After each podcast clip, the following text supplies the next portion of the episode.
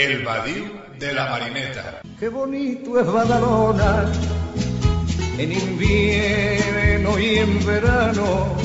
Un espacio agradable para charlar, tomar copas e incluso cenar. Y al solano. Con entrevistas, cosas interesantes y además buena música.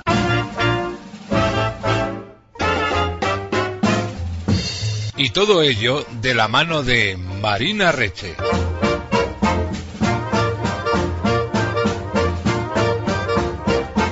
Hola amigos, bienvenidos a nuestro Badiu que hoy, como cada semana, abrimos aquí en el radio. Hoy es jueves 21 de agosto de 2014 y estamos aquí para que paséis un ratito de radio agradable con nosotros. ¡Qué amable! ¡Qué agradable, Mamuchi! ¿Qué pasa, Gua? ¿Es que no te gusta cómo lo hago? No está mal. Bueno, pues gracias por tu aprobación, hombre. Si no tienes inconveniente, voy a contar a nuestros amigos que soy Marina, la encargada del local y lo que tenemos previsto para hoy.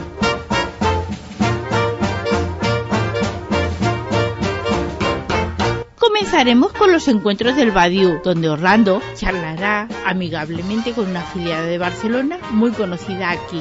Me refiero a Cristina Castellano. Después dedicaremos un tiempo a los más pequeños con los relatos del Badiou y luego nos iremos a la pitanza para cenar y para que os dé la receta de los platos de este jueves. Y después de cenar llega el tiempo romántico donde todos podéis salir a la pequeña pista del Badiou para bailar algunos temas lentos que nos pinchará Orlando. A continuación hablaremos de lo desconocido y terminaremos con nuestro consultorio como cada semana. Espero que os guste el menú que os he preparado. Así que vamos a empezar. Bueno amigos, aquí tenemos una cosa muy importante para vosotros. Claro, vamos a hablar de las buenas hierbas. Hoy, ese espacio tan estupendo que estaba en la coctelera. Pues en esta colección tienes los 39 programas de la temporada 2013-2014. Bueno, pues me parece que si los amigos la quieren adquirir, ya saben dónde pueden hacerlo, ¿no? Claro, tienen que escribir a la coctelera 2010 arroba gmail.com. La coctelera, recordar que va con C y con K. C-O-C-K-T-E-L-E-R-A 2010 arroba gmail.com. Y os atenderemos enseguida. También podéis pedirlo no solamente por internet, sino en CD. Es completamente gratis. Animaros que aquí están esperando todas las hierbas para vosotros. ¡El hierberito! Yo traigo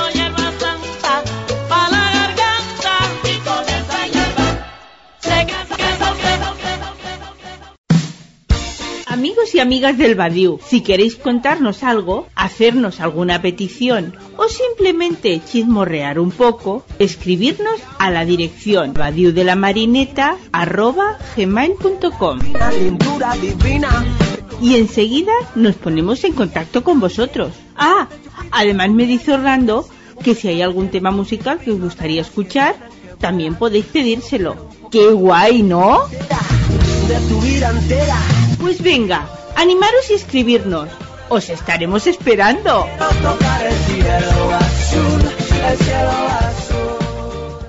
¿Es radio? La radio fresca del verano.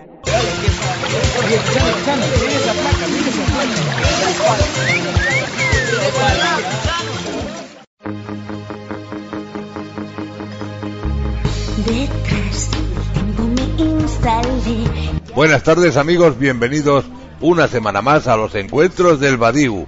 Os habla Orlando Alberdi y bueno, pues aquí tenemos a una chica, a una chica majísima que nos va a acompañar esta tarde un ratito antes de la cena, ¿verdad? Tomando algo y pues eso, charlando para que la conozcamos un poquito mejor. Una chica que en ocasiones anteriores ha estado ya aquí en la radio, aunque ya, en fin, hace algún tiempo de ello, pero sí, eh, ha estado con nosotros. Puede que alguien de vosotros la recuerde y puede que muchos más la conozcáis porque es una de las voces de la delegación territorial de la ONCE Cataluña. Hablo de Cristina Castellano. Hola Cristina. Hola, muy buenas tardes, Orlando. Bueno, vamos a ver. Eh, en primer lugar, gracias por venirnos aquí a ver al Badiou de la Marineta y compartir con nosotros este, este tiempo. Bueno, decía a los amigos oyentes que eres una de las voces de la delegación territorial de la ONCE en Cataluña, pero no es que sea un grupo coral, ¿no? Es que trabajas ahí, ¿verdad? Sí, sí, sí. Bueno, cuenta, cuenta qué, qué es lo que estás haciendo. Bueno, pues trabajo allí como telefonista en 11 y bueno, pues aparte, pues una vida muy normal, quiero decir, trabajar, luego pues eh, estás en casa, sales, eh, diferentes actividades. Una sería el yoga, otra a veces en una coral, que ahora temporalmente la tengo Vaya. dejada, pero la retomaré, una, un, un orfeón en, yo vivo en San Feliu de Llobregat Sí, y bueno, pues mm, no sé, así en un principio. muy bien. Y poca cosa más, tampoco, fin. Muy bien, muy bien. Bueno, como esto de hablar da un poco de sed, vamos a tomar algo si te apetece antes de cenar. Eh, Pues sí. ¿Qué te apetece tomar, Cristina? Pues una cañita. Una caña, pues, guau, cuando puedas, tráete dos cañas, ¿vale? Marchando, dos supercañas. ¡Guau! Ahora las trae. Bueno, pues nada, eh, decíamos que eres una de las voces de la delegación territorial de la ONCE Cataluña y bueno, ahora ya sabemos que tu trabajo precisamente es estar al otro lado del auricular. Para que nuestros oyentes lo recuerden, muchos de ellos seguro que te van a reconocer, te voy a pedir que hagas un simulacro. Cuando descue- claro, cuando descuelgas el teléfono, ¿cómo lo dices? Pues 11 buenas tardes. O 11 buenos días. Muy bien, muy bien. Claro que sí. Seguro que ahora ya, seguro que la habéis reconocido, porque todos aquellos o muchos de vosotros que hayáis llamado por teléfono a la DT aquí en Barcelona, seguro que os habéis encontrado con esta vocecita simpática que está al otro lado del hilo para traspasaros con la persona con quien queráis hablar. ¿Cuánto tiempo llevas haciendo de telefonista? Porque yo te conozco desde siempre. Pues unos 29, 30 años. 29, 30 años. Hombre, la verdad es que son años, ¿eh? Son Sí, años. estoy muy contenta. Francamente, tengo que decir que estoy muy contenta, que mm, me encuentro muy a gusto, que cada día es un reto, que bueno, estoy agradecida a muchas personas y a muchas situaciones y quiero decir, mm, el aprendizaje de muchas cosas, ¿no? Claro. que uno no sabe al principio y aprendes de muchas personas aparte de del tema de, de tu saber o tu preparación Sí. personal y bueno es un trabajo que te enriquece mucho a veces te puedes estresar pero es normal Claro. porque quieres que las cosas sean rápidas y bueno pues la verdad es que es un trabajo muy bonito Siempre que hablo con vosotros, con gente que se dedica al mundo del teléfono, siempre tengo la misma pregunta. Y es que, bueno, yo me imagino que ahora tú, en cierto modo, por lo has dicho, ¿no? Pero, vamos, me lo imaginaba, que debe ser súper estresante en determinados momentos cuando hay sobrecarga de llamadas entrantes, en este caso. Sí, y cuando no depende de ti, según qué servicios, que tú ya una vez has atendido a la persona no se puede hacer más, más que esperar, porque no a esa persona no la pueden atender en ese momento. Bueno, pero que, mm, que luego es muy. La parte positiva es que, que hablas con muchísimas personas, que es un tráfico que, que te da movimiento y eso es vida y Claro, claro. bueno, sin ponernos aquí cursis en No, mujer, yo, claro ¿no? que no. Pero es verdad, te da vida, ¿no? Te da... Y bueno, es un, un trabajo muy bonito. ¿Que se pueden hacer otros muchos trabajos? Por supuesto. Claro. Cierto claro. es que la persona invidente estamos encasillados bastante en o vendedor de cupones, o oficio, o mm, quiromasajistas, telefonistas y... Sí, sí, sí. Oye, por cierto, hablando de que ha venido guapo con las cañas, o sea que aquí la tienes, ¿vale? Muy bien, Bueno, vale, pues venga, Vamos a a tu salud. a tu salud, guapa. a tu salud. Oye, pues sí que ya me apetecía, ya me apetecía un trago fresco porque está haciendo bastante calor. Sí, Aquí tenemos ¿eh? suerte en el patio este porque al tener la fuente no se nota tanto, pero no obstante, jolín, está el día pegajoso y está húmedo. Eh, decíamos eh, sobre el tema del, del mundo del teléfono, eh, bueno, además es una gran responsabilidad. Hace unas semanas tuvimos a una colega tuya, a Lucía Santos, y bueno, esta chica eh, La trabaja, conozco la y la aprecio mucho además. Imagino que la conoces, claro que sí. pues esta chica, claro, trabaja de telefonista como tú, ella en un hospital y encima pues le toca el turno de noche y claro, yo, le, preguntaba, supongo. le preguntaba, ¿no? Digo, oye, pero dice, bueno, tampoco hay muchas llamadas porque por la noche lo que pasa es que, claro, mm, como decía mi madre, las cosas malas, entre comillas, suelen pasar por la noche, ¿sabes? Entonces, Eh, sí. Sí, entonces, yo, bueno, pues le preguntaba, ¿no? Y todo eso, bueno, ella pues lleva también mucho tiempo al, allí, al pie del cañón, ¿verdad? De centralita, y está acostumbrada, pues como tú, a gestionar un montón de cosas diversas y tal, porque bueno, es vuestro trabajo, como es lógico, ¿no? Pero aún así todo, eh, eh, lo que tú decías, ¿no? De que a veces no depende de ti, porque efectivamente el telefonista básicamente, pues es eso, ¿no? O sea, darle a un botoncito para poner en contacto a la persona que llama con aquella persona con la que quiere hablar, con Exacto. el despacho ese y tal.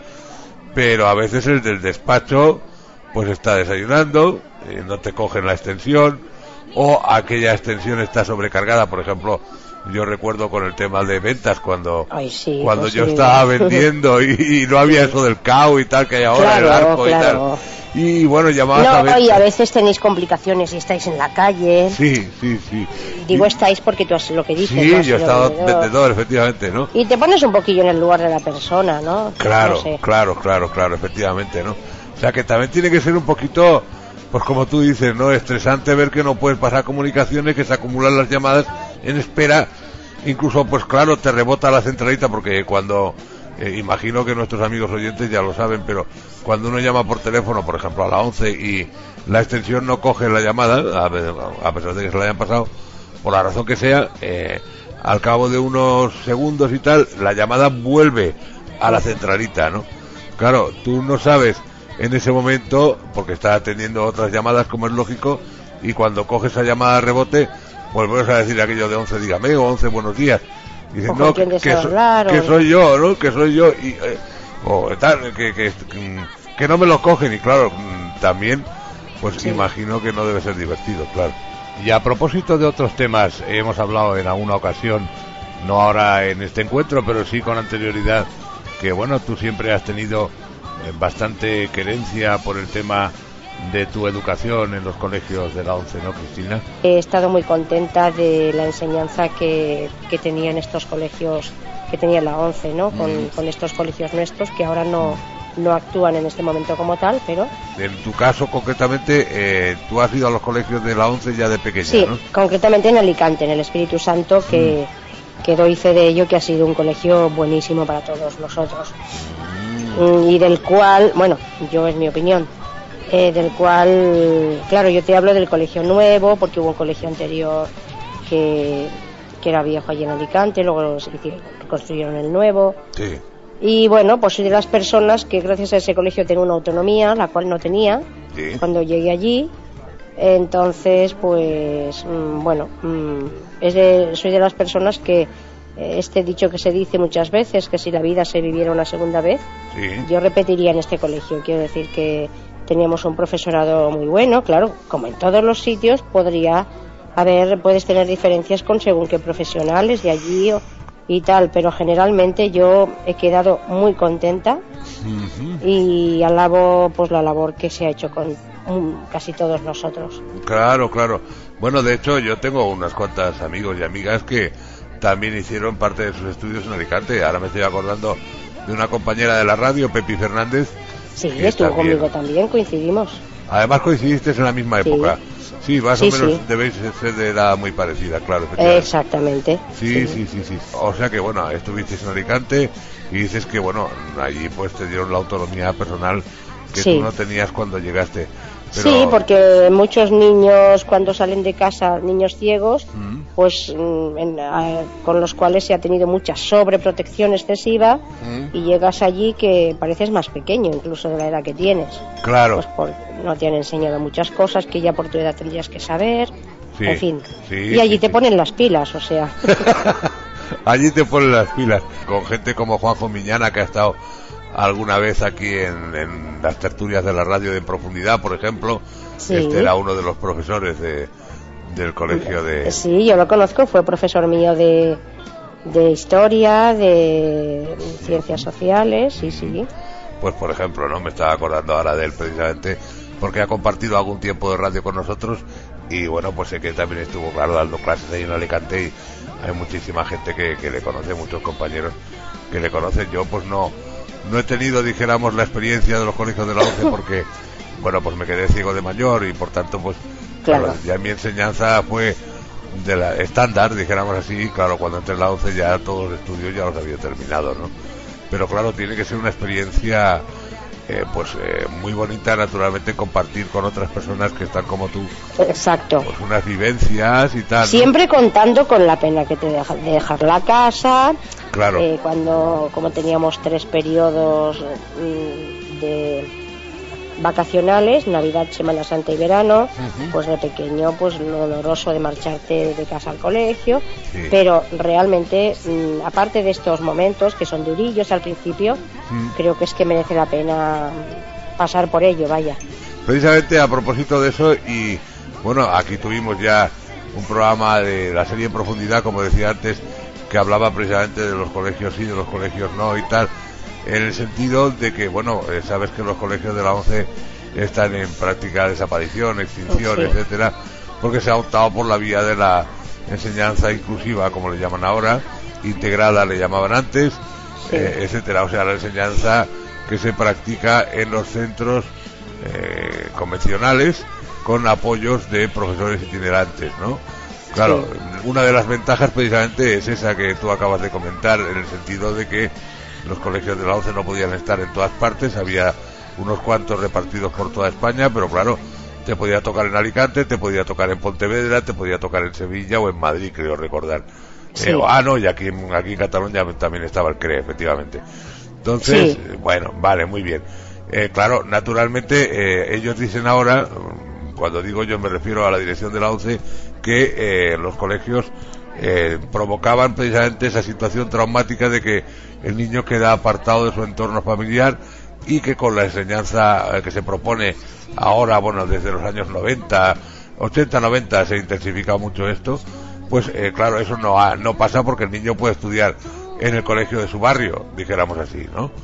Bueno, Ya. tú, Cristina, que has vivido eso, eh, como persona, claro, que has estado en los colegios, aunque ya no estamos en el debate de profundidad de aquel momento, pero sí que me gustaría, eh, oye, ¿cómo lo ves, no? Porque claro, tú, tú has estado, ¿eh? Tú eres una de las niñas supuestamente verás. traumatizadas por que te arranquen de los brazos de sus padres. Y lo pongo Sí. en plan drama, pero es que es verdad. Sí, bueno, sí. Venga, Cristina. Pues yo, verás, mm, yo no le quito mérito a la enseñanza integrada o inclusiva, como bien has dicho tú ahora, pero hay familias las cuales, si estás cerca de ellos, que pongamos en el colegio que había aquí del CRE en, en Barcelona, Mm, en aquellos tiempos, pues bien, si la familia mm, te acompaña en esa educación del colegio, pues puede ir bien, pero si tú estás en el colegio y luego en casa te sobreprotegen, Sí. es mi opinión, siempre personal, ¿eh? Eh, pues creo que por un lado adelantas y por otro mm, retrocedes. Mi opinión es que es mejor eh, la enseñanza para personas ciegas, si bien a una edad, si se cree, depende del alumno, que se puede luego incluir en un colegio de niños mm, que ven, pues estupendo. Pero yo creo que en un principio, los primeros años por lo menos, creo que es necesario que estemos, que se estén los niños ciegos con profesores especializados. Eh, es mi opinión. Y luego vuelvo. mm, yo agradezco mucho mm, y para mí me ha ido muy bien estar fuera de la casa. Claro. O sea, mm, en precisamente tener ya mi autonomía, dentro de que te- allí teníamos unos cuidadores, por si alguien Hombre, claro. no está muy al caso, pero luego tú tenías tu autonomía, tu, tu vestirte, tu, tu hacer tu aseo, tus eh, Claro, juegos, tus, claro. en muchas cosas, en tu tiempo libre incluso. Sí. Entonces, eso te, te da otra, otra visión, vaya, y otra, yo creo una autonomía mejor. Pero Para- siempre Dime, hablamos de mi opinión personal. Claro, por supuesto. Oye, pero mira, para terminar con esto, una pregunta que en aquel momento hice a las personas que estaban en la mesa de en profundidad y que ahora te traslado también a ti, hombre.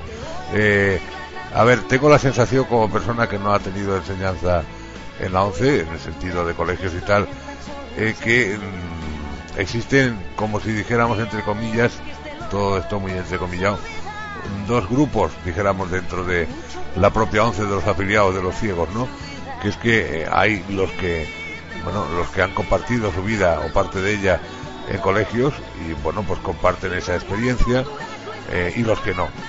Nosotros, pues, como yo y otros tantos que hemos entrado a la once de mayores, naturalmente no hemos vivido esta experiencia, no la hemos compartido con otras personas ciegas y que en cierto modo eso eh, pues provoca una situación, porque yo me he encontrado muchas veces con ellos, sí es cierto, ¿no?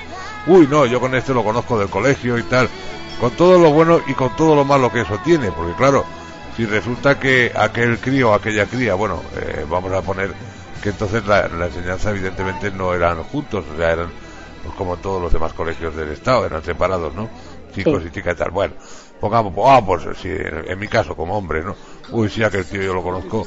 Y claro, eh, cuando era pequeño a lo mejor pues tenía miedo de no sé qué, ¿no? Y a lo mejor aquello se le queda para toda la vida, ¿eh? Porque claro, Sí. han pasado 50 años de aquello, pero te acuerdas de que a los 12 años o a los 10 años aquel era un cagón, entre comillas, o aquella era una tal o una cual y aunque luego su vida haya evolucionado y tal, queda aquel... no Ya, aquella cómo- etiqueta. Sí, eh, exactamente. Bueno, pero es que la etiqueta está- se estará siempre en el mundo, o sea, eso mm, ya sé lo que quieres decir y como el círculo de las personas ciegas siempre tiene tendencia, aunque estés en diferentes países, a ser un círculo más bien cerrado, Sí. pero bueno, eso pasa también en grupos de otros colegios de personas que ven, yo los he oído a veces, uy, si conozco a fulanito, uy, ese era un perla que no estudiaba y no sé qué, ya lo tienes de alcalde en, ta- en tal sitio, Claro, pongamos, ¿no? claro. Ahora estoy pensando en un caso, ¿no? Sí. O sea que eso, es el etiquetaje va a estar siempre. En el tema de las personas ciegas, en el- los entornos de personas videntes, en la etiqueta Claro, siempre. no, no, es cierto. Lo que parece que, claro, las personas ciegas, por su condición de serlo, pues comparten su vida en la 11 desde que Claro. en el primer colegio Sí, bueno, es, es lo que hay. hasta que estás jugando al dominó cuando eres un jubilado. Dijéramos así, claro. Entonces, eh, esa, esa trayectoria vital, aunque las otras personas estén en otras partes del territorio nacional, porque evidentemente pues tú compartes una vida de colegio en Sevilla, por ejemplo, y tal, y luego pues tú te vas a vivir a Bilbao, a Barcelona o a Vigo, donde tú seas, claro, eh, o a Madrid, y bueno, aquel otro pues hace su vida pues en Sevilla, por ejemplo, lo que sea. Claro, luego te enteras de la vida de aquella persona o has seguido manteniendo contacto con él o con ella, lo que sea y tal, pero claro, evidentemente, eh, como tú dices, es un círculo cerrado porque no somos tantos tampoco. Y hombre, pues evidentemente yo siempre he tenido la sensación esa, ¿no? Eh, Eh, que- Tenemos que cargar con él, con esa si- ventaja o desventaja, es, es lo que hay. No, creo no, yo. claro, no, no, que sí, que sí, mujer, que es lo que hay. Bueno, oye, y hablando de otras cosas que no sean propiamente el colegio o el trabajo, eh, bueno, ¿a ti qué, qué te gusta hacer? Antes nos has adelantado al principio que hacías yoga.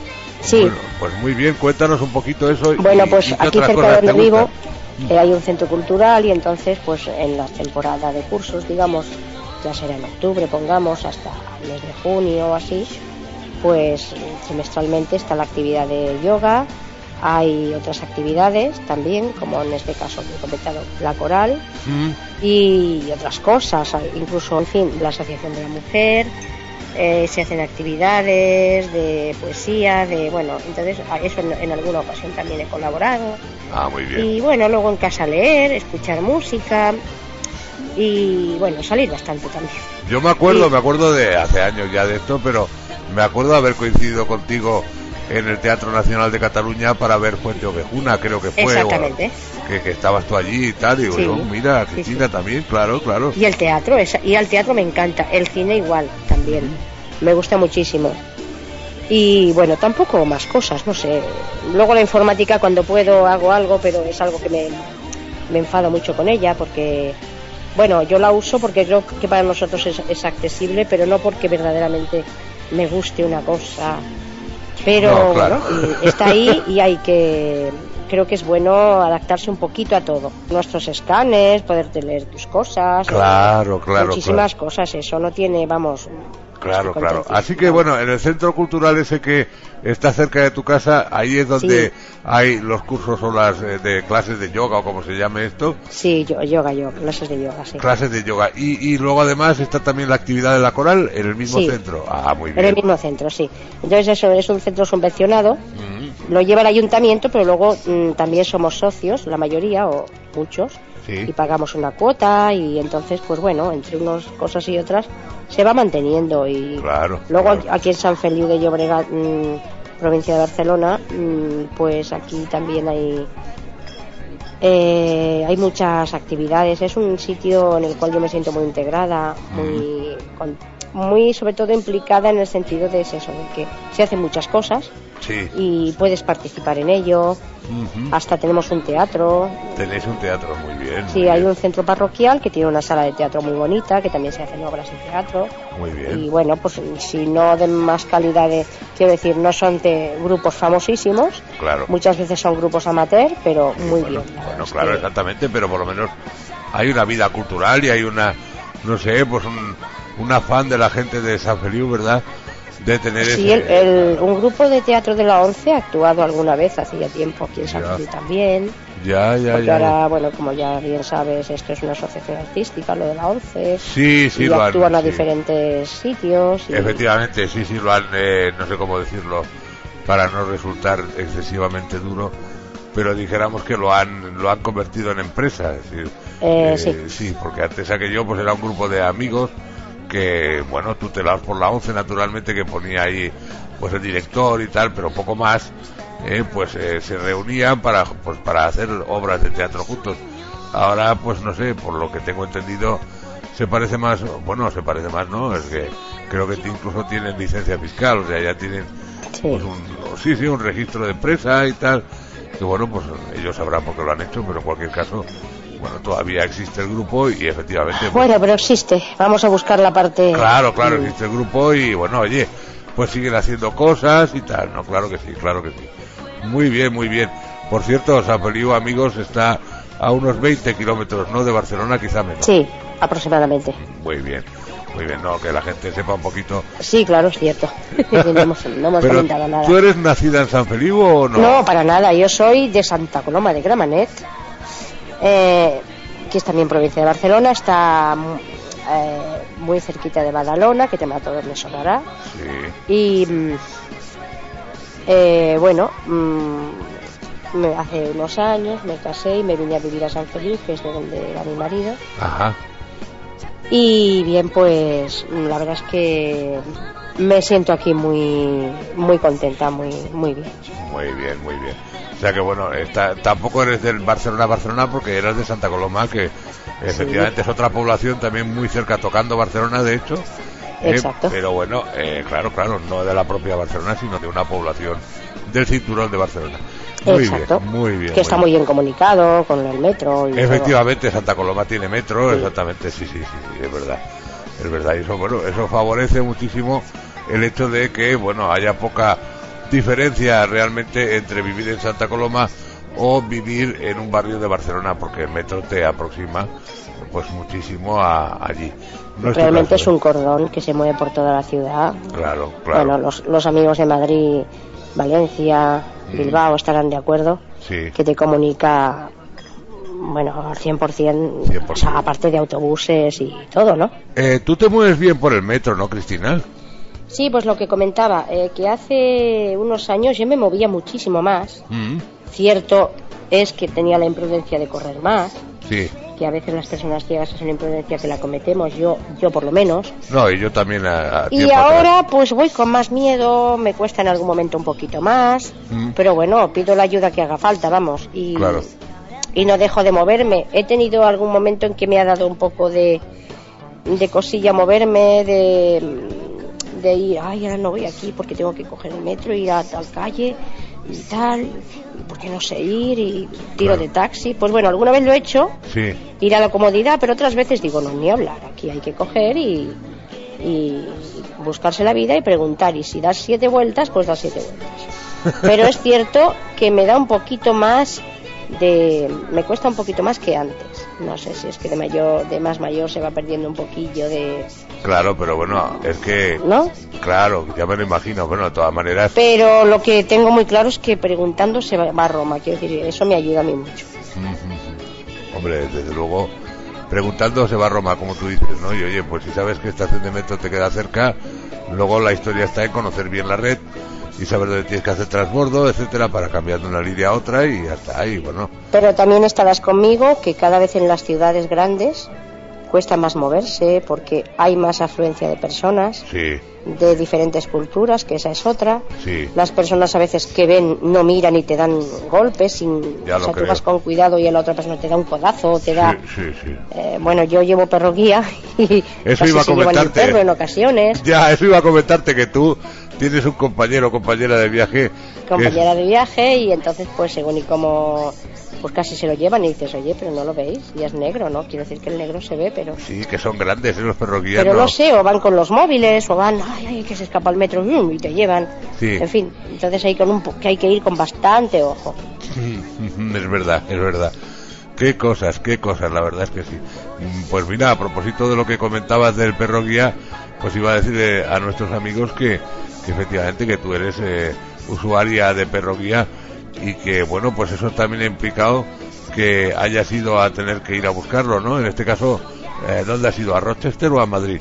no fui a Madrid por no moverme más lejos más que nada y bueno he ido dos veces ya la, la que tengo actualmente es la segunda perra y bueno, estoy contenta. Es cierto que con la segunda perra acabamos de salir hace unos meses del periodo de, de adaptación, que un añito lo vale, un añito cuesta. Un año de Y- adaptación se necesita. Sí, por lo menos, por lo menos, porque el perro se tiene que adaptar a ti, tú al perro. Y yo, pues otras personas, no sé, caí en la comparación de es que la Guga, la otra perrita, que vive todavía, amigos, Sí. y está muy bien, pues es que la Guga lo hacía esto de esta manera y esta perra, en fin, y tal, y es que claro, y no, no, no. Primero que no, se, no es bueno comparar en nada y segundo que la adaptación está ahí, claro, ya uno no se acuerda de cuando el otro perro era joven Claro. y, y te llevaba al principio con sus cosillas. Pero... ¿Y la Guga comparte espacio con, con la perra actual? Eh, ¿Está contigo en tu casa o no? No, la, ten- la tenemos eh, en plan broma, voy a decir, custodia compartida con una amiga mía Ah, muy bien. Que me la cuida y Sí. entonces va- da la casualidad en esta entrevista que este fin de semana la voy a tener aquí en casa, sí, va a compartir el fin de semana con Carrie, con la perra que trabaja Sí. y porque esta amiga mía se marcha fuera y por circunstancias a esta no se la puede llevar, que tiene otros perritos, Claro, pero bueno, sin problema, quiero decir, las dos claro. ¿no? eh, Se llevan bien. todos los cuidados. Sí, Se se, llevan llevan bien. Lo que pasa que ellas, cada una se está a su aire. Ellas, Claro. No sé si es porque entienden que, bueno, que. No sé por qué razón, pero están cada una a su aire. Una juega, la otra está tranquila. O. Ya, vale, bueno, pero mira, por lo menos, oye, si no se interfiere mutuamente, pues ya está muy bien.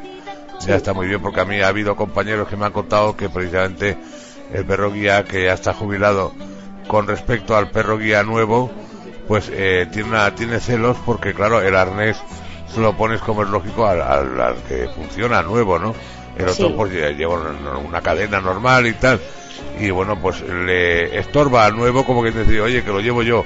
Y claro, ya no le toca a él llevar al... A ver, es cierto que si mi perra mayor estuviera aquí, no sé, ya sería profundizado más, pero eh, habitualmente en mi casa mm, suelen decir que eh, el perro que se queda jubilado en casa cuando tú te vas con el otro a trabajar se suele quedar triste. Claro. Entonces, en mi caso ha dado la casualidad de que mm, de que coincidió que la persona que me la cuida, que la tiene súper bien cuidada, Mm. eh, pues mm, tiene varios perritos. Eso significa que cuando ella se marcha de casa, la perra no se, Guga no se queda sola. Y entonces eso también está muy bien. Claro. Pero bueno, mira, si no hubiese sido así, que fue por unas circunstancias, pues no sé cómo me lo montaría, pero ya me lo hubiese montado para que ella no se hubiese quedado sola. O... Claro, claro en que sí. Y bueno, pues ahora con esta y ahí vamos. Bueno, vamos a hablar un poquito de música, ya que las personas ciegas, desde luego, el oído es el sentido junto con el tacto, y creo, yo creo que del que más disfrutamos, ¿no? Porque Sí. bueno, pues la radio, ¿verdad? Y cómo no, la música. ¿Qué música te gusta? ¿Qué es lo que sueles escuchar, Cristina? Bueno, bastante música pop, luego algún tipo de música clásica también, eh, luego grupitos tradicionales Ah, eh, de diferentes sitios y bueno, pues un poquito de todo. No soy muy entendida que esto que se dice escuchar o tener un poco de idea de todo y, y entendida de nada, pero pero bueno, soy una ciudadana Bueno, a ver, dime, dime, yo qué sé, tres nombres de, de grupos o gente o cantantes. grupo te tradicional no Mester de juglaría, que es buenísimo. Este de jugaría, madre de Dios, no oigo nada de ellos desde hace 20 o 25 años por lo menos. buenísimo. Sí. Sé, mu- música clástica, un Bach o un Beethoven Sí, y mm, el pop.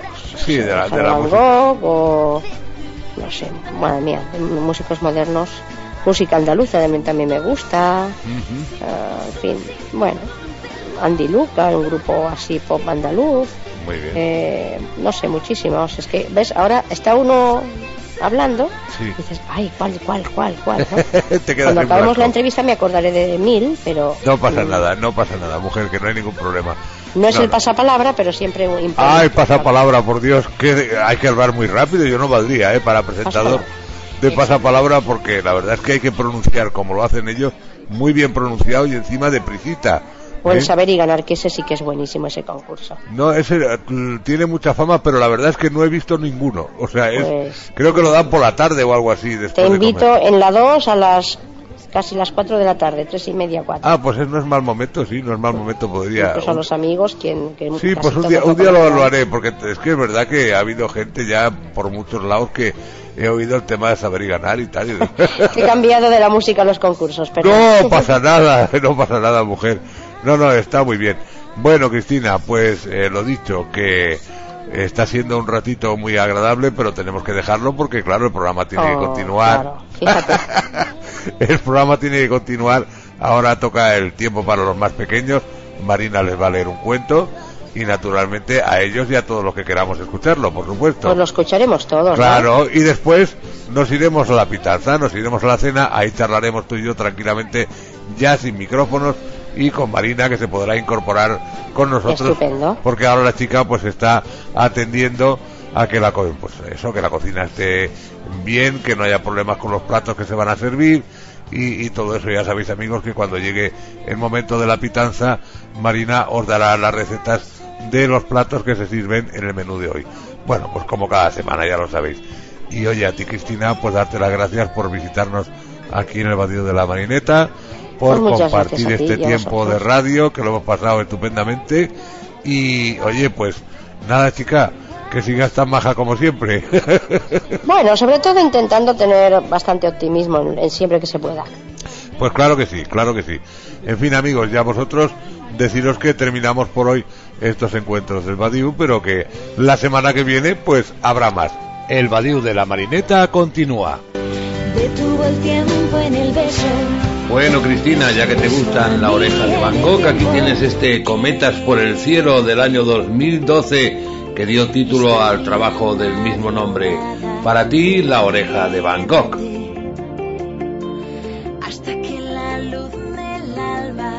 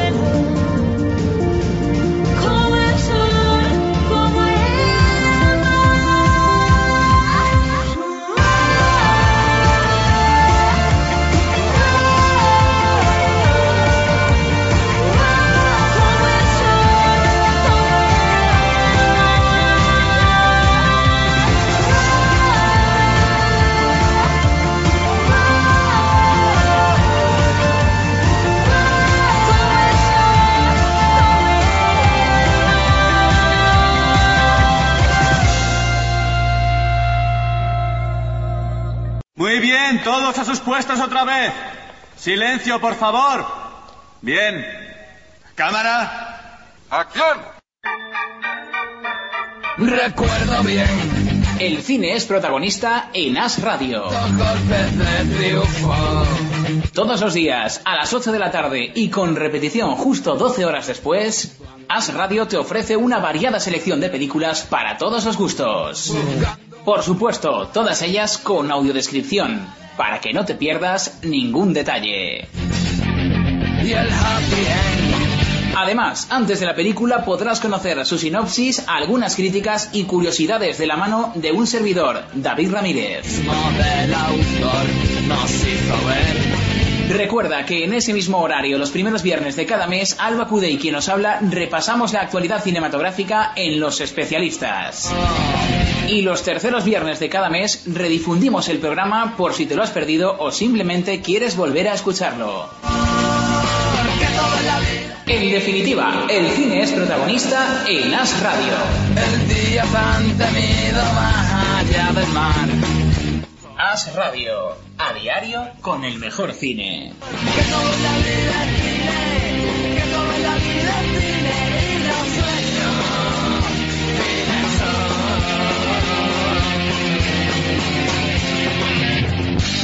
Perfecto. Esta escena vale. Corten. ¿Qué dicen? ¿Que se acaba la radio? No, gua. ¿Cómo se va a acabar si estamos subiendo como cohetes? ¡Jo, mamuchi! ¡Qué guay, ¿no? Pues sí, gracias a todos vosotros que cada día escucháis a radio, nuestra presencia en el ciberespacio es más grande. Pero nosotros también hacemos algo, ¿no? Claro que sí, pero todo eso no es nada sin nuestros oyentes que llenan sus casas con nuestro sonido. El sonido de As Radio, la radio que nos une. Por algo será.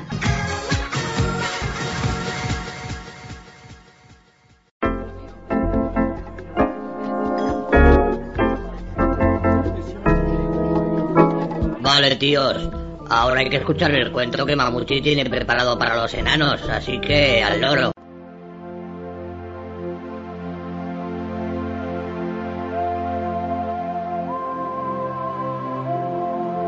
Pues venga, me voy hacia el Mikako con mi libro debajo del brazo, porque hoy traigo un cuento que creo que todo el mundo lo conoce. El cuento de esta semana se llama El flautista de Hamelin.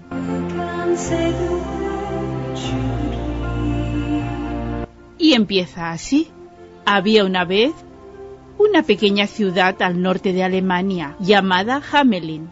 Su paisaje era placentero y su belleza era exaltada por las riberas de un río ancho y profundo que surcaba por allí, y sus habitantes se enorgullecían de vivir en un lugar tan apacible y pintoresco. Pero un día la ciudad se vio atacada por una terrible plaga. Hamelin estaba lleno de ratas. Había tantas y tantas que se atrevían a desafiar a los perros, perseguían a los gatos, sus enemigos de toda la vida. Se subían a las cunas para morder a los niños allí dormidos y hasta robaban enteros los quesos de las despensas para luego comérselos, sin dejar una miguita.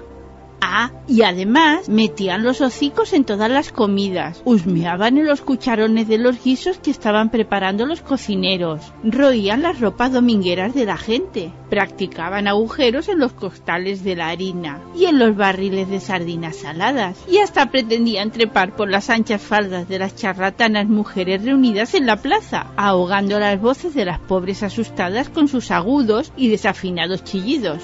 La vida en Hamelin se estaba tornando insoportable.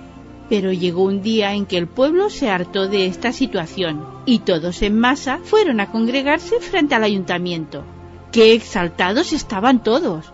No hubo manera de calmar los ánimos de los allí reunidos. ¡Abajo el alcalde! gritaban unos. Ese hombre es un pelele, decían otros. Que los del ayuntamiento nos den una solución, exigían los de más allá. Con las mujeres la cosa era peor. Pero que se creen, vociferaban. Busquen el modo de liberarnos de la plaga de las ratas, o hayan el remedio de terminar con esa situación, o los arrastraremos por las calles. Así lo haremos como hay Dios. Al oír tales amenazas, el alcalde y los concejales quedaron consternados y temblando de miedo. ¿Qué hacer? Una larga hora estuvieron sentados en el salón de la alcaldía discurriendo en la forma de lograr atacar a las ratas. Se sentían tan preocupados que no encontraban ideas para lograr una buena solución contra la plaga. Por fin, el alcalde se puso de pie para exclamar, lo que yo daría por una buena ratonera. Apenas se hubo extinguido el eco de la última palabra cuando todos los reunidos oyeron algo inesperado. En la puerta del concejo municipal sonaba un ligero repiqueteo. Dios nos ampare, gritó el alcalde lleno de pánico. Parece que se oye el roer de una rata. ¿Me habrán oído? Los ediles no respondieron, pero el repiqueteo siguió oyéndose. Pase adelante el que llama, vociferó el alcalde, con voz temblorosa y dominando su terror. Y entonces entró en la sala el más extraño personaje que se puedan imaginar. Llevaba una rara capa que le cubría del cuello a los pies y que estaba formada por recuadros negros, rojos y amarillos. Su portador era un hombre alto, delgado y con agudos ojos azules, pequeños como cabezas de alfiler. El pelo le caía lacio y era de un amarillo claro, en contraste con la piel del rostro que aparecía tostada, ennegrecida por las inclemencias del tiempo. Su cara era lisa, sin bigotes ni barbas. Sus labios se contraían en una sonrisa que dirigía a unos y otros, como si se hallara entre grandes amigos. Alcalde y concejales le contemplaron boquiabiertos, pasmados ante su alta figura y cautivados a la vez por su estrambótico atractivo. El desconocido avanzó con una gran simpatía y dijo Perdonen, señores, que me haya atrevido a interrumpir su importante reunión, pero es que he venido a ayudarlos.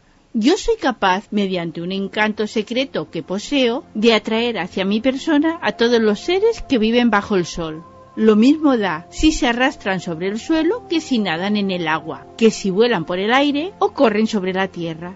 Todos ellos me siguen, como ustedes no pueden imaginárselo. Principalmente uso de mi poder mágico con los animales que más daño hacen en los pueblos, ya sean topos o sapos, víboras o lagartijas.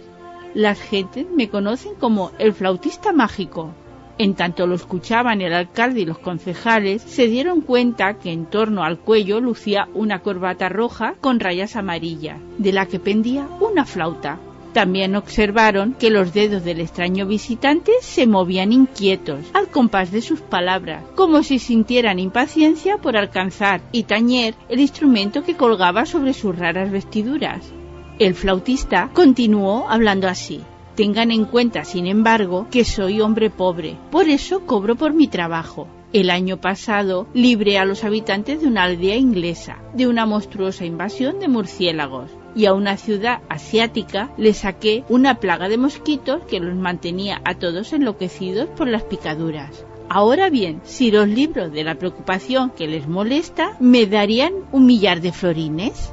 Un millar de florines. Cincuenta millares, respondieron a una el asombrado alcalde y el concejo entero. Poco después bajaba el flautista por la calle principal de Hamelin. Llevaba una fina sonrisa en sus labios, pues estaba seguro del gran poder que dormía en el alma de su mágico instrumento. De pronto se paró, tomó la flauta y se puso a soplarla, al mismo tiempo que guiñaba sus ojos de color azul verdoso. Chispeaban como cuando se espolvorea sal sobre una llama. Arrancó tres vivísimas notas de la flauta. Al momento se oyó un rumor. Pareció a toda la gente de Hamelin como si lo hubiese producido todo un ejército que despertase a un tiempo. Luego el murmullo se transformó en ruido y finalmente este creció hasta convertirse en algo estruendoso. ¿Y saben lo que pasaba? Pues que de todas las casas empezaron a salir ratas, salían a torrentes. Lo mismo las ratas grandes que los ratones chiquitos, igual los roedores flacuchos que los gordinflones. Padres, madres, tías y primos ratoniles, con sus tiesas colas y sus punzantes bigotes. Familias enteras de tales bichos se lanzaron en pos del flautista, sin reparar en charcos ni hoyos y el flautista seguía tocando sin cesar, mientras recorría calle tras calle, y en pos iba todo el ejército ratonil danzando sin poder contenerse. Y así bailando y bailando llegaron las ratas al río, en donde fueron cayendo todas, ahogándose por completo. Solo una rata logró escapar. Era una rata muy fuerte que nadó contra la corriente y pudo llegar a la otra orilla. Corriendo sin parar, fue a llevar la triste nueva de lo sucedido a su país natal, Ratilandia. Una vez allí contó lo que había sucedido.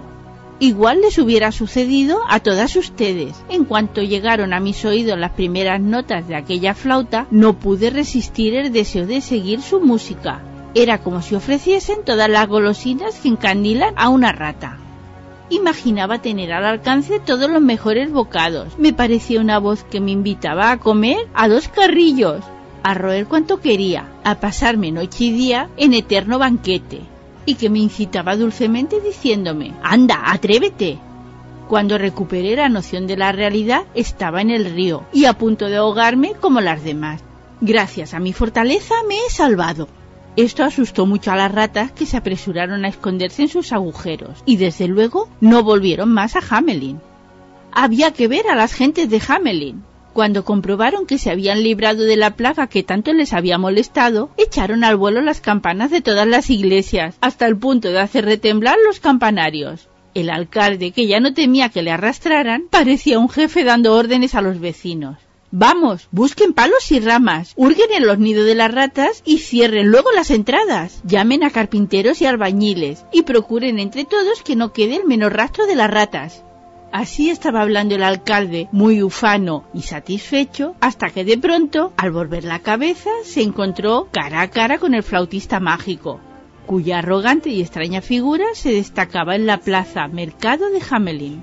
El flautista interrumpió sus órdenes al decirle, creo, señor alcalde, que ha llegado el momento de darme mis mil florines. ¡Mil florines! ¿Qué se pensaba? ¡Mil florines! El alcalde miró hoscamente al tipo extravagante que se los pedía. Y lo mismo hicieron sus compañeros de corporación, que le habían estado rodeando mientras manoteaba. ¿Quién pensaba en pagar a semejante vagabundo de la capa coloreada? ¿Mil florines? dijo el alcalde. ¿Por qué? Por haber ahogado la rata, respondió el flautista. ¿Que tú has ahogado las ratas? exclamó con fingido asombro la primera autoridad de Hamelin, haciendo un guiño a sus concejales.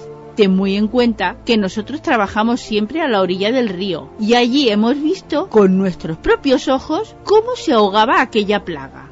Y según creo, lo que está bien muerto no vuelve a la vida. No vamos a regatearte un trago de vino para celebrar lo ocurrido y también te daremos algún dinero para rellenar tu bolsa.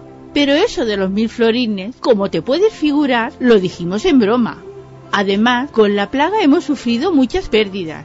Mil florines. Vamos, vamos. Toma cincuenta. El flautista, a medida que iba escuchando las palabras del alcalde, iba poniendo un rostro muy serio.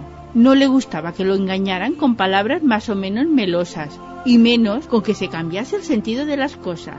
No digas más tonterías, alcalde, exclamó. No me gusta discutir. Hizo un pacto conmigo. Cúmplalo. ¿Yo? ¿Yo un pacto contigo? dijo el alcalde, fingiendo sorpresa y actuando sin ningún remordimiento, pese a que había engañado y estafado al flautista. Sus compañeros de corporación reclamaron también que tal cosa no era cierta. El flautista advirtió muy serio. Cuidado, no sigan excitando mi cólera porque darán lugar a que toque mi flauta de modo muy diferente. Tales palabras enfurecieron al alcalde. ¿Cómo se entiende? bramó. ¿Piensas que voy a tolerar tus amenazas? ¿Que voy a consentir en ser tratado peor que un cocinero? ¿Te olvidas que soy el alcalde de Hamelin? ¿Qué te has creído? El hombre quería ocultar su falta de formalidad a fuerza de gritos, como siempre ocurre con los que obran de ese modo. Así que siguió vociferando. A mí no me insulta ningún vago como tú, aunque tenga una flauta mágica y unos ropajes como los que tú luces. Se arrepentirán. ¿Aún sigues amenazando, pícaro vagabundo? aulló el alcalde, mostrando el puño a su interlocutor. Haz lo que te parezca y sopla la flauta hasta que revientes. El flautista dio media vuelta y se marchó a la plaza. Empezó a andar por la calle abajo y entonces se llevó a los labios la larga y bruñida caña de su instrumento, del que sacó tres notas, tres notas tan dulces, tan melodiosas como jamás músico alguno, ni el más hábil había conseguido hacer sonar. Eran arrebatadoras, encandilaban al que las oía. se despertó un murmullo en Hamelin, un susurro que pronto pareció un alboroto y que era producido por alegres grupos que se precipitaban hacia el flautista, atropellándose en su apresuramiento. Numerosos piececitos corrían batiendo el suelo. Menudos zuecos repiqueteaban sobre las losas. Muchas manitas palmeteaban y el bullicio iba en aumento. Y como pollos en un gran gallinero, cuando ven llegar a que les trae su ración de cebada, así salieron corriendo de casas y palacios. Todos los niños, todos los muchachos y las jovencitas que los habitaban, con sus rosadas mejillas y sus rizos de oro, sus chispeantes ojitos y sus dientecitos semejantes a perlas. Iban tropezando y saltando, corriendo gozosamente tras el maravilloso músico, al que acompañaban con su vocerío y sus carcajadas. El alcalde enmudeció de asombro y los concejales también. Quedaron inmóviles como tarugos, sin saber qué hacer ante lo que estaban viendo. Es más, se sentían incapaces de dar un solo paso ni de lanzar el menor grito que impidiese aquella escapatoria de los niños. No se les ocurrió otra cosa que seguir con la mirada, es decir, contemplar con muda estupidez la gozosa multitud que se iba en pos del flautista. Sin embargo, el alcalde salió de su pasmo, y lo mismo le pasó a los concejales cuando vieron que el mágico músico se internaba por la calle alta camino del río, precisamente por la calle donde vivían sus propios hijos e hijas. Por fortuna, el flautista no parecía querer ahogar a los niños. En vez de ir hacia el río, se encaminó hacia el sur, dirigiendo sus pasos hacia la alta montaña que se alzaba próxima. Tras él siguió cada vez más presurosa la menuda tropa. Semejante ruta hizo que la esperanza levantara los oprimidos pechos de los padres. Nunca podrá cruzar esa intrincada cumbre, se dijeron las personas mayores. Además, el cansancio le hará soltar la flauta y nuestros hijos dejarán de seguirlo. Mas he aquí que apenas empezó el flautista a subir la falda de la montaña, las tierras se agrietaron y se abrió un ancho y maravilloso portalón pareció como si alguna potente y misteriosa mano hubiese excavado repentinamente una enorme gruta. Por allí penetró el flautista, seguido de la turba de chiquillos, y así que el último de ellos hubiera entrado, la fantástica puerta desapareció en un abrir y cerrar de ojos, quedando la montaña igual como estaba. Solo quedó fuera uno de los niños. Era cojo y no pudo acompañar a los otros en sus bailes y corridas. A él acudieron el alcalde, los concejales y los vecinos, cuando se les pasó el susto ante lo ocurrido, y lo hallaron triste y cari acontecido.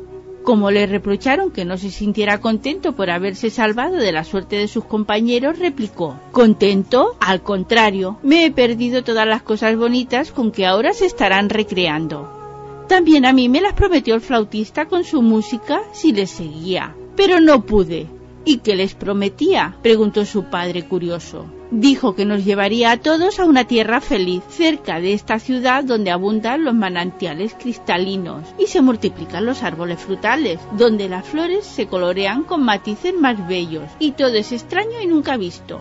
Allí los gorriones brillan con colores más hermosos que los de nuestros pavos reales. Los perros corren más que los gamos de por aquí y las abejas no tienen aguijón por lo que no hay miedo que nos hieran al arrebatarle la miel. Hasta los caballos son extraordinarios, nacen con alas de águila. Entonces, si tanto te cautivaba, ¿por qué no lo seguiste? No pude por mi pierna enferma, se dolió el niño. Cesó la música y me quedé inmóvil. Cuando me di cuenta que esto me pasaba, vi que los demás habían desaparecido por la colina, dejándome solo contra mi deseo. Pobre ciudad de Hamelin, cara pagaba su avaricia. El alcalde mandó gentes a todas las partes con orden de ofrecer al flautista plata y oro con que rellenar sus bolsillos, a cambio de que volviese trayendo a los niños. Cuando se convencieron de que perdían el tiempo, de que el flautista y los niños habían partido para siempre, cuánto dolor experimentaron las gentes, cuántas lamentaciones y lágrimas, y todo por no cumplir el pacto establecido, para que todos recordasen lo sucedido, el lugar donde vieron desaparecer a los niños lo titularon la calle del flautista mágico.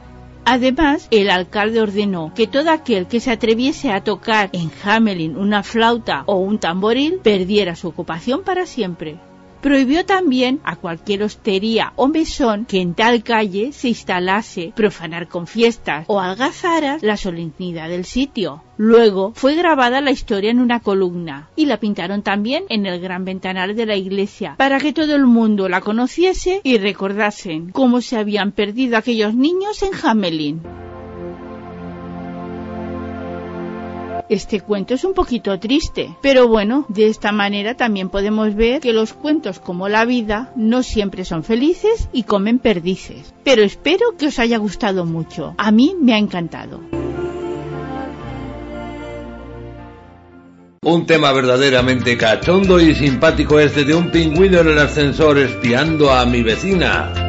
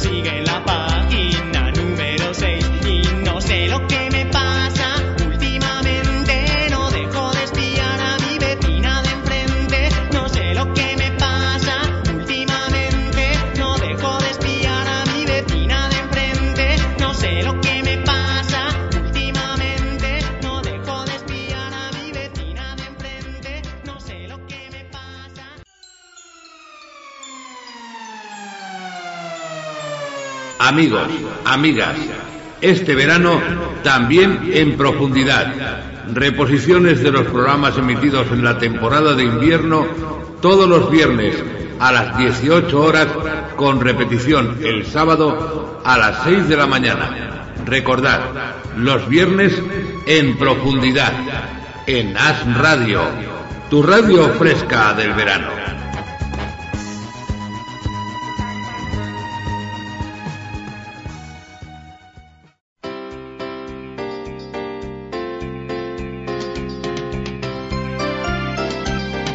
En los últimos meses, As Radio ha experimentado un aumento de oyentes así como un incremento en el tiempo de escucha tanto en España como en otros países. También hay más participantes en nuestro Twitter. Gracias por acompañarnos. Gracias por dejarte acompañar. As Radio es mucho más que otra oferta de radio.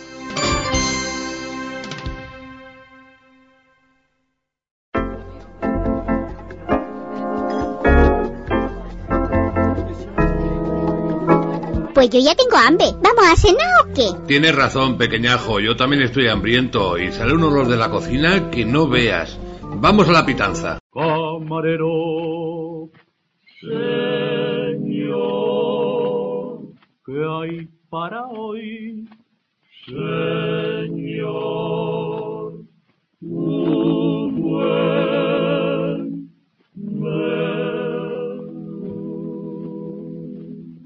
En el menú del badiou de esta semana de aperitivo tengo paté de mejillones. He cortado rodajitas finas de pan y les tiendo este paté que estoy haciendo. Buenísimo y rápido, ya veréis. Sus ingredientes son una lata de mejillones, dos latas pequeñas redondas de atún en aceite o escabeche, esto según el gusto, y le quitamos el caldo, a no ser que quede la pasta demasiado espesa. Y tres quesitos. Para hacerlo, un momento. Cogemos todo y lo batimos hasta que quede una pasta muy fina. Y como os dije antes, si veis que queda muy espesa, le echáis un poquito de aceite del escabeche o de los mejillones, de lo que más os guste. Tenemos pollo asado, asado, asado, asado, con ensalada. Buen menú, buen menú, buen menú, señor. Venga, ahora de primero tengo ensalada de gulas para chuparse los dedos.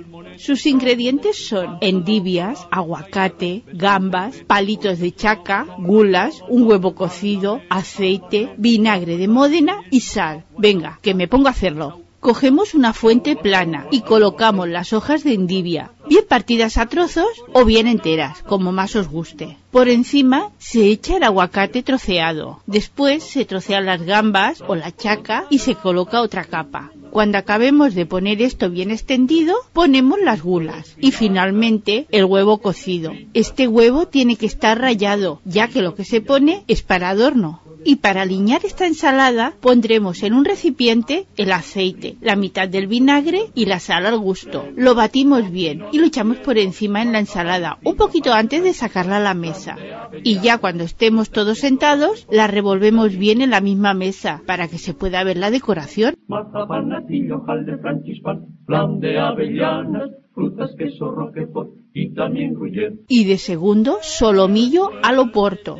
Los ingredientes son medio kilo de solomillo de cerdo cortado en rodajas, un cuarto de litro de caldo de carne o media pastilla de Starlook en un cuarto de litro de agua, una cebolla, mantequilla, dos dientes de ajo, pan rallado, una copa de oporto y sal. ¿Vamos a prepararlo? Cortamos la cebolla y los ajos muy menudos. Rebozamos en el pan rallado las rodajas de solomillo. Colocamos en una sartén unos 50 gramos de mantequilla a fuego lento. Cuando se deshaga la mantequilla, se pone la cebolla y los ajos. Cuando esté la cebolla pochada, que estos son unos 10 minutos con sartén tapada, ponemos las rodajas de solomillo y dejamos que se hagan vuelta y vuelta despacio. Salamos y echamos la copa de oporto a media elaboración. Cuando esté hecha la carne, la retiramos del fuego y la colocamos en una fuente. Este plato puede ir acompañado de puré de patata, de castañas, de manzana, de arroz blanco, de patatas fritas o rodajas de piña. También se le puede agregar un poco de aceite o más mantequilla si se ve que se reduce mucho la salsa. Me parece que solamente hace falta una canastita con pan. El resto ya lo tenemos todo.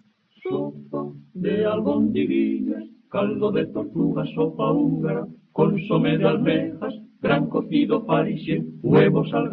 Bueno, no, el postre, falta el postre. Y hoy tenemos flan al turrón. Sus ingredientes son 6 huevos, 6 tazones de leche, turrón de Gijona y azúcar. Pues venga, ¿nos ponemos a hacerlo? Batiremos los huevos, la leche y el turrón blando con una batidora. Después calentamos el azúcar para hacer caramelo y lo ponemos en un recipiente de flan. Añadimos la mezcla y lo metemos al horno al baño María. Para saber cuándo está hecho, pues pinchas con un cuchillo y si sale seco, ya está. Yo voy a intentar a ver si se me enfría, porque me lo están cogiendo y todavía está tibio el flan. No dejan que se enfríe. Esta gente no para de comer. Y a vosotros que aproveche. Y después, y después, buen helado, buen helado, y café, y café, buen provecho le haga usted. Buen provecho, buen provecho le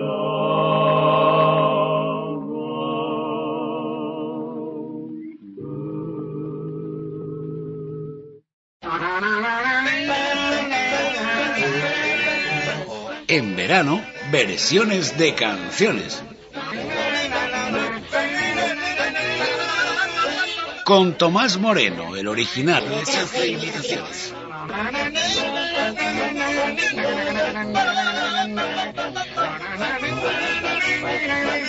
Sábados y domingos de cuatro y media a seis de la tarde.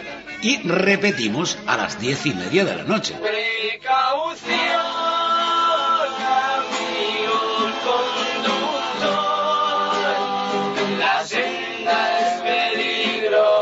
Versiones de canciones.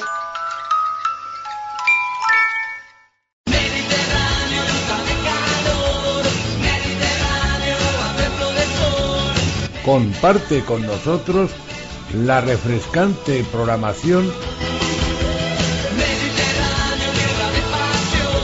de As Radio, tu radio del verano.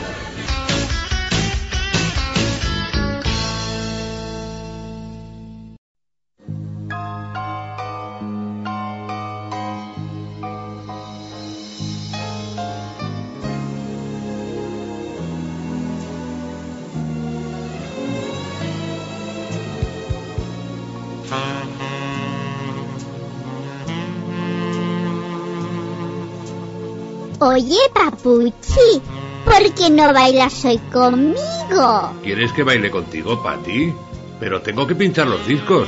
Va, porfa. Está bien. Voy a programar la cabina y enseguida vengo, ¿vale? ¡Yupi!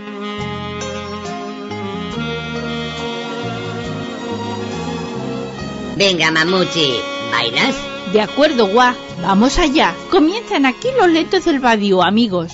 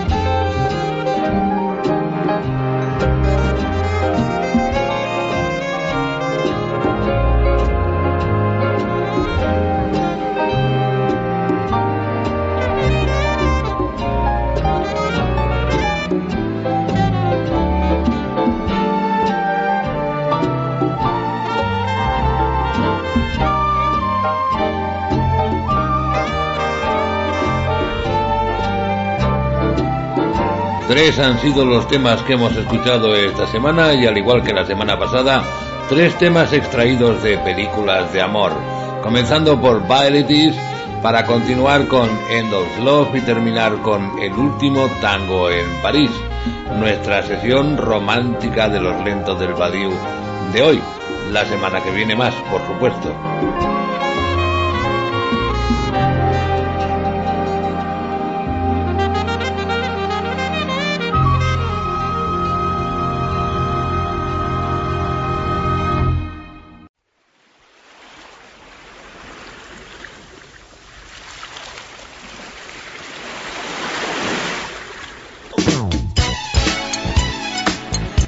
Música junto al mar. Todos los sábados a las 6 de la tarde y en As Radio, Música junto al mar. Si te gusta la radio, si te gusta la música, Música junto al mar. Recuerda, todos los sábados a las 6 de la tarde, Música junto al mar y los domingos a las 6 de la mañana en As Radio, tu radio fresca del verano.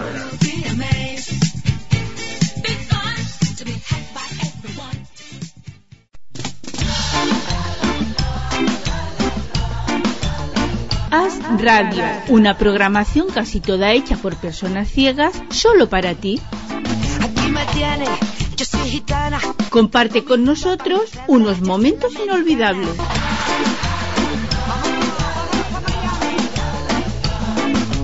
Solo aquí, en As Radio, la radio que nos une.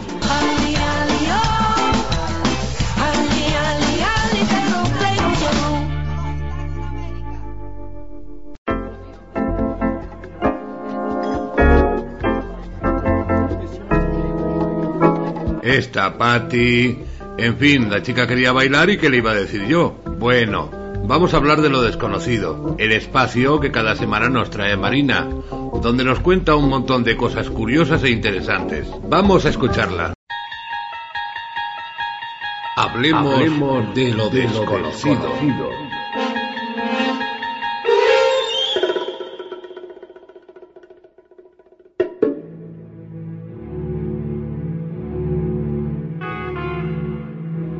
Pues bien, ¿qué os parece si hoy, en Hablemos de lo desconocido, os hablo un poco de la mitología de Cantabria? A mí me parece interesante, yo creo que a vosotros también. Y voy a empezar hablando de los enanucos vigaristas. Estos son solitarios enanos que habitan en las toberas de los árboles en los densos bosques cántabros. Su nombre proviene de que saben tocar el vígaro. Este es un instrumento de viento musical similar a una concha de mar, con cientos de notas diferentes, cosas que no saben hacer ni los más viejos hombres de mar. Se dedican a ayudar a la gente necesitada, dándoles consejos y presagios con sensatez, ya que conocen y entienden los problemas de los hombres. Su sabiduría también les permite forjar alianza con alguna anjana de buen entendimiento, y juntos discuten largamente sobre cosas referentes a su cultura. A pesar de tanta bondad, si alguien los ofende o los engaña, estos se vuelven malvados con esa persona, haciendo que sufra por su error. Las leyendas rumorean que existe un enano maléfico en los montes de Iguña, que habita junto a una colina llamada Linda las Heras. Este se dedica por la noche a corromper el agua de la fuente, llenándola de escorpiones, y por el día toca el vígaro, produciendo un sonido mágico tan agradable que atrae a jóvenes y pastores. Cuando estos llegan, con un brinco, se presenta ante ellos y les habla con zalamería, produciéndoles inconscientemente sed y después le incita a beber en la fuente. Y así se rumorea que los que beben de la fuente se vuelven pesimistas, ariscos y son víctimas de la melancolía y más tarde de la muerte. Después están los nuberos. Estos son los genios traviesos y maliciosos que montados en nubes grises se divierten provocando tormentas con la intención de asustar con sus rayos a los animales y destruir con el granizo las cosechas de los hombres. Son pequeños, de cara maliciosa y aspecto obeso. Siempre aparecen montados en sus nubes que ellos mismos crean y desde ellas controlan el granizo, el rayo y la lluvia. Crean sus nubes gracias a un poder especial que tienen y no les son necesarios componentes para realizarlo. También pueden invocar rayos a voluntad y no dudarán en utilizarlos como armas si son atacados o molestados. Los nuberos suelen cometer sus fechorías a antojo, pudiendo incluso reunirse varios de ellos para juntos formar un gran nubarrón de una gran tormenta, con la que divertirse.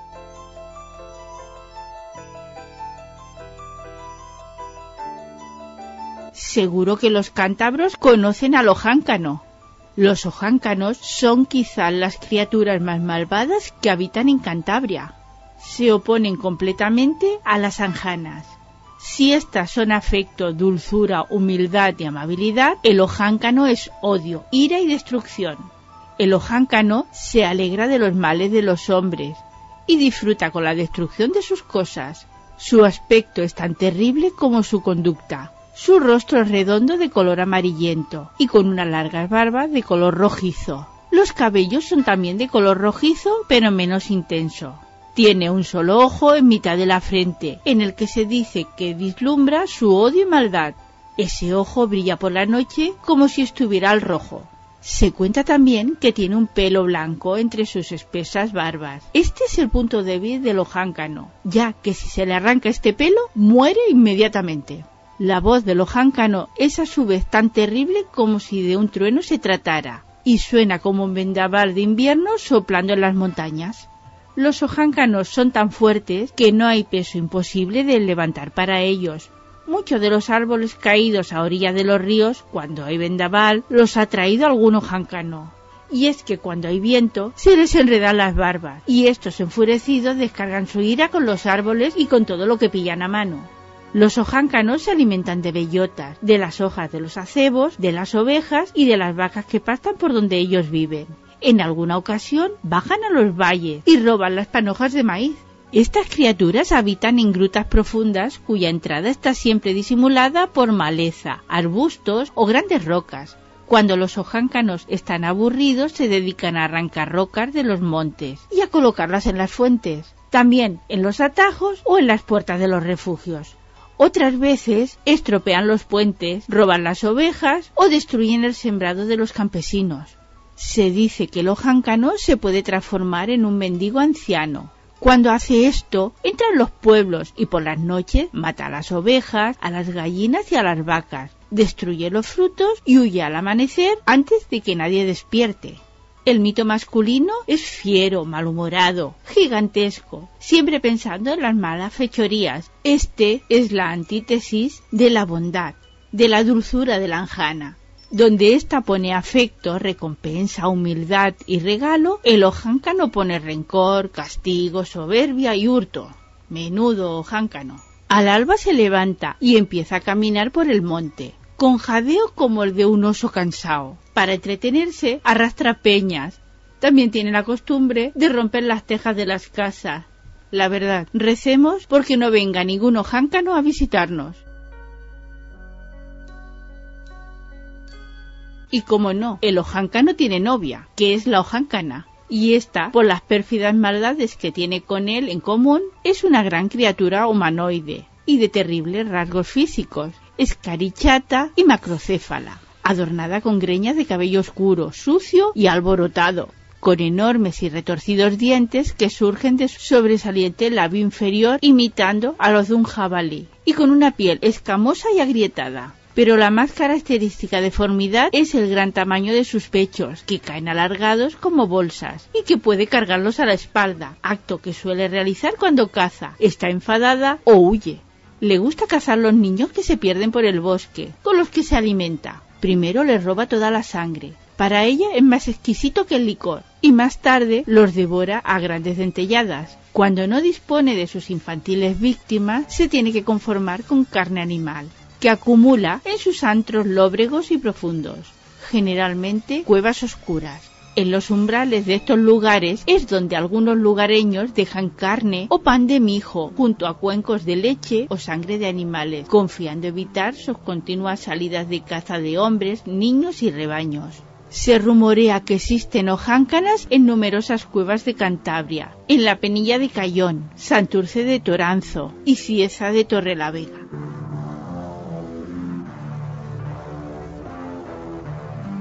Y ya por último, en este repaso de la mitología de Cantabria, quien no habla de las anjanas? La anjana es el ser bondadoso por excelencia de Cantabria. Protege a las gentes honradas, a los enamorados y a quienes se extravían en el bosque o en los caminos. Las anjanas son mujeres de hermoso rostro y atractiva figura. Sus cabellos son largos y finos, adornados con flores y lazos de seda se visten con delicadas y bellas túnicas de seda blanca. Llevan sandalias, aunque algunos dicen que van descalzas, y un báculo con extraordinarias propiedades mágicas con el que apacigua a las bestias del campo con solo tocarlas. Con este báculo se dice que realiza sus magias y curaciones milagrosas. El origen de las anjanas nadie lo conoce, aunque se rumorea que son mujeres santas de Dios, mandada al mundo para realizar buenas obras y tras cuatro siglos vuelven al cielo para ya no regresar. También se dicen que son espíritus de los árboles que tienen encargado cuidar de los bosques,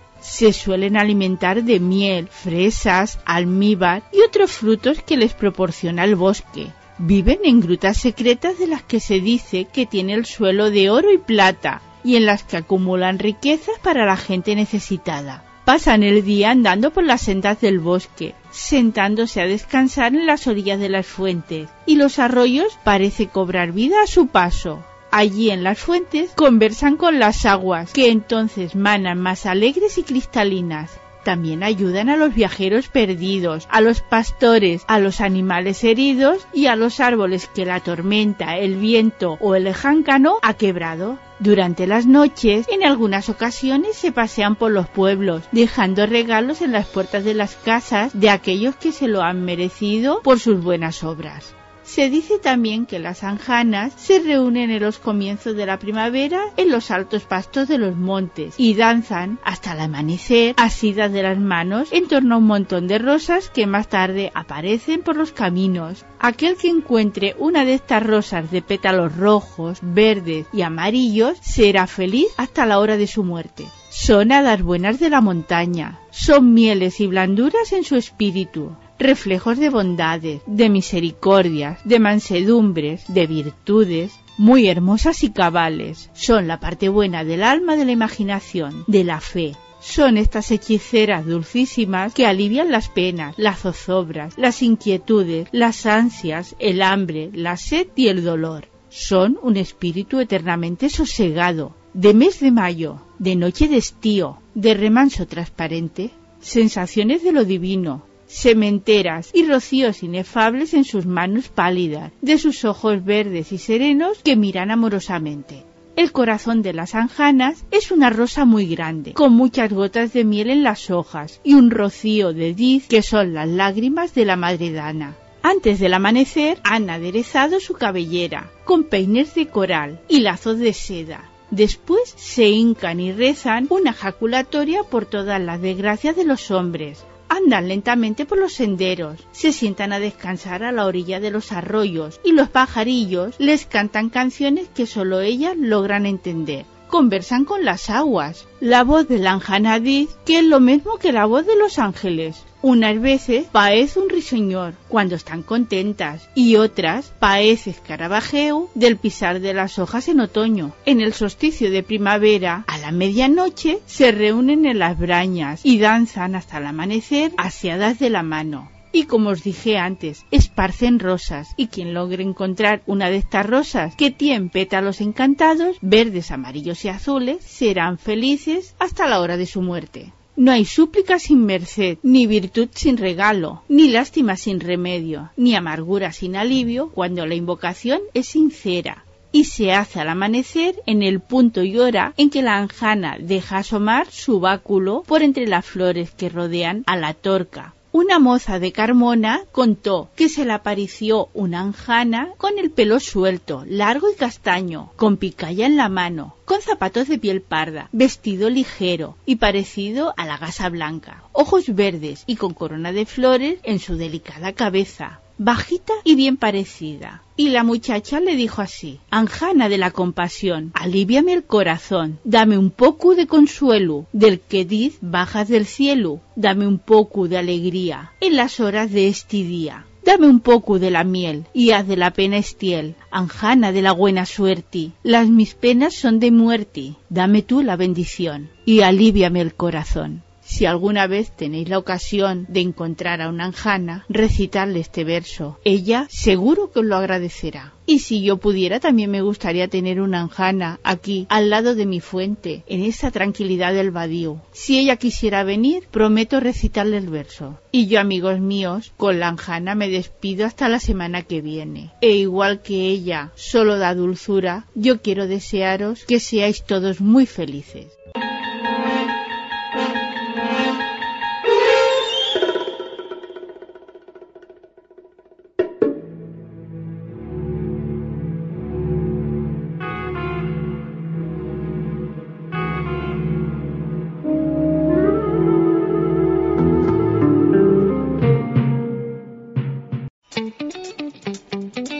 Aquí tenemos a los celtas cortos que nos piden que les contemos un cuento, aunque Marina ya lo contó casi al principio del programa, pero en fin, cuéntame un cuento, celtas cortos en directo.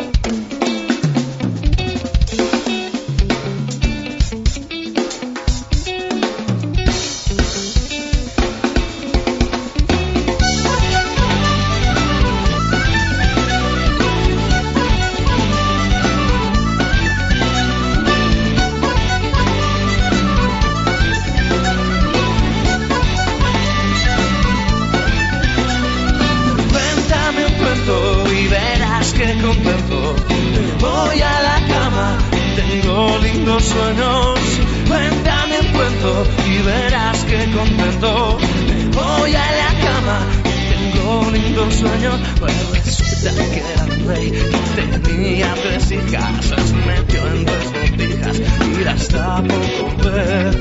Y las pobres princesitas lloraban desconsoladas y su padre les gritaba, por favor se callarán.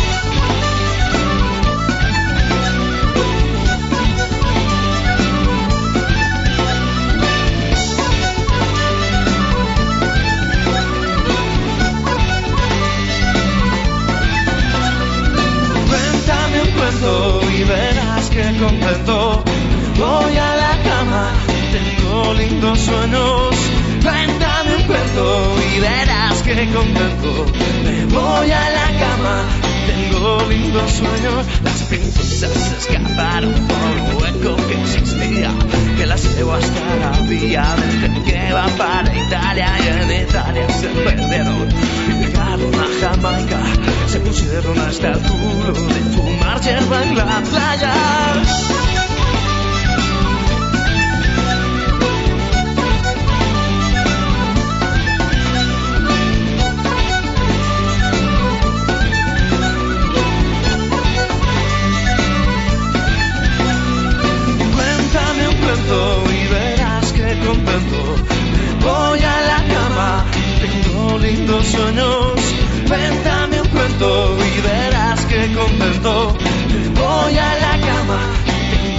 Tengo lindos sueños. Bailando en la playa estaban cuando apareció su padre.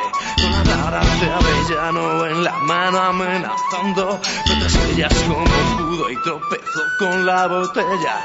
Que tenía genio dentro, que tenía genio fuera. Cuéntame un cuento, la enanita junta globos. Que vuela por los aires y que nos seduce a todos. Cuéntame un cuento, el ratoncito verde. Que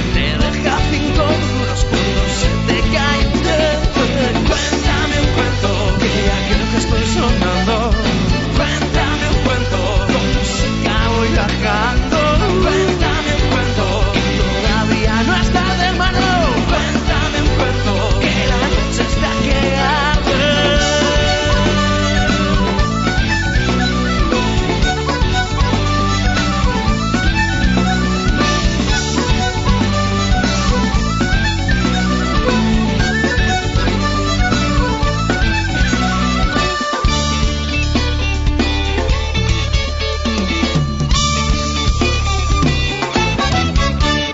¡Guau! ¡Qué grande es esto, ¿no? Pues claro que sí, han de caber más de 70.000 personas. ¿Tanta gente? Y aún caben más si se ponen de pie algunos de los que vengan. Vaya, ¿y para qué hemos venido? Para presenciar las actuaciones de muchísimos amigos y amigas de la ONCE que cantan, actúan en funciones de teatro, tocan música y muchas cosas más. Pero aquí no hay nadie. No, hombre, no. Ahora no hay nadie. Pero de lunes a jueves, a las once y cuarto de la mañana, se levanta el telón y... ¡Tachán! Comienza la función. por la calle, abrazando a la gente que me encuentro. ¿Y todos podemos venir? Pues claro que sí, porque la magia de la radio lo hace posible. Solo tienes que sintonizar As Radio, la radio que nos une, y sentarte cómodamente a escuchar. Pero Jacinto del Corral ya no es tan fácil encontrarlo. Lléveme cuanto antes a la habitación de mi esposo. ¡Qué maravilla! Un montón de amigos afiliados y afiliadas aquí. Al alcance de la mano y con solo apretar un botón. Parece mentira. ¿Cuándo dices que es esto?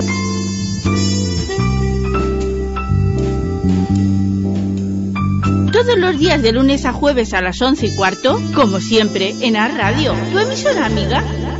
Otra vez. Ah, y recordad que reemitimos el programa por la noche.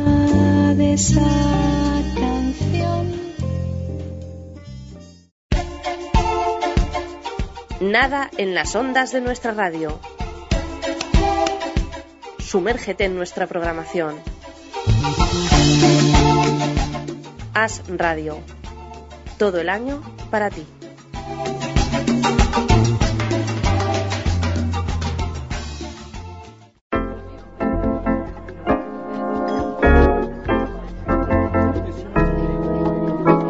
Llegamos al tiempo de que nuestros amigos del otro lado de la radio nos hagan sus preguntas. Es nuestro consultorio. A ver, a ver qué nos preguntan.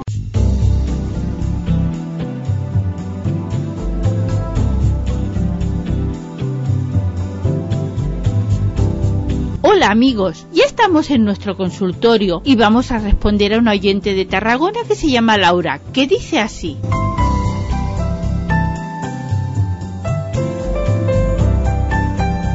Hola, me gusta cantidad bailar sevillanas, pero no sé de dónde vienen. Bueno, sé que vienen de Sevilla, claro, pero ¿cómo empezaron y eso? Ah, soy Laura Ballester de Tarragona.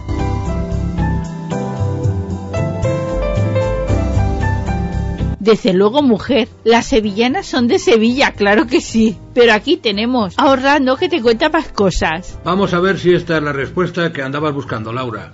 Las sevillanas son un cante baile típico de Sevilla que se cantan y se bailan en los bailes que se celebran en las distintas ferias de la comunidad andaluza, sobre todo en la Feria de Abril de Sevilla o en la Romería del Rocío, en la aldea almonteña de Huelva y todas las de Andalucía Occidental. También son populares en las distintas romerías y en la antigüedad en los corralones de vecinos y patios. Su origen se encontraría en los años previos a la época de los reyes católicos en unas composiciones que eran conocidas como seguidillas castellanas. Con el tiempo evolucionaron y se fueron aflamencando, añadiéndose el baile en el siglo XVIII, hasta llegar a los cantes y bailes con que son nombradas actualmente. Está incluida entre los palos del flamenco. A la Feria de Sevilla llegaron el mismo año de su fundación con el nombre que la caracteriza, aunque no fueron reconocidas legalmente con ese término por la Real Academia de la Lengua Española hasta el 1884, que fue incluida en el Diccionario de la Lengua Española. En la actualidad es el baile regional más bailado en España y fuera en el extranjero, ya que hay numerosos profesionales y academias de baile repartidos por todo el mundo para enseñar a bailar sevillanas, rumbas, flamenco y un largo etcétera de esta misma rama.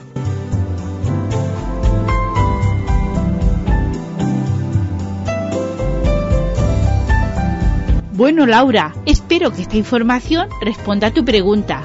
Gracias por escribirnos a badiudelamarineta.com para hacernos tu pregunta. Y al resto de amigos que nos habéis escrito, también gracias. Estoy segura que pronto llegarán por correo las respuestas a vuestras preguntas.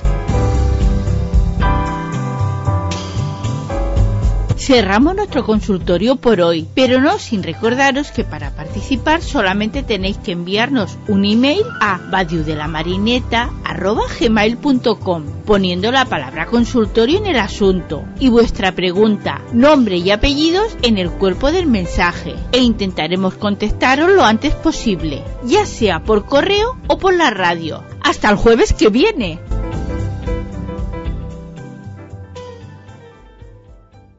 Despedimos el recorrido musical del Badiou de hoy con un tema de Manolo Escobar, muy de acuerdo con el verano que estamos viviendo. Calor, Manolo Escobar. calor, con el sol de media tarde calor. Qué bonito es ver las olas porque parece que arde. Calor, que penetra por el cuerpo calor y cogido de la mano nos metemos mar adentro. Calor, en la lumbre de tus labios, cuando estás junto a los míos, no quisiera separarlo. Calor, besando tu piel dorada bajo el manto de la noche y la luna de la playa. El sol, al apuntar la mañana el sol, qué bonito es contemplarlo cuando nace en las montañas. El sol, que nos trae un nuevo día, el sol, con sus rayos luminosos de calor y de alegría. Calor, en la lumbre de tus labios, cuando estás junto a los míos, no quisiera separarlo. Calor, besando tu piel dorada, bajo el manto de la noche y la luna de la playa. El mar, me gusta mirar de lejos el mar, contemplar el horizonte donde se une con el cielo. El mar es algo maravilloso el mar, refrescando con el agua en los días calurosos. Calor en la lumbre de tus labios, cuando estás junto a los míos, no quisiera separarlo. Calor besando tu piel dorada, bajo el manto de la noche y la luna de la playa. Calor en la lumbre de tus labios, cuando estás junto a los míos, no quisiera separarlo. Calor, besando tu piel dorada,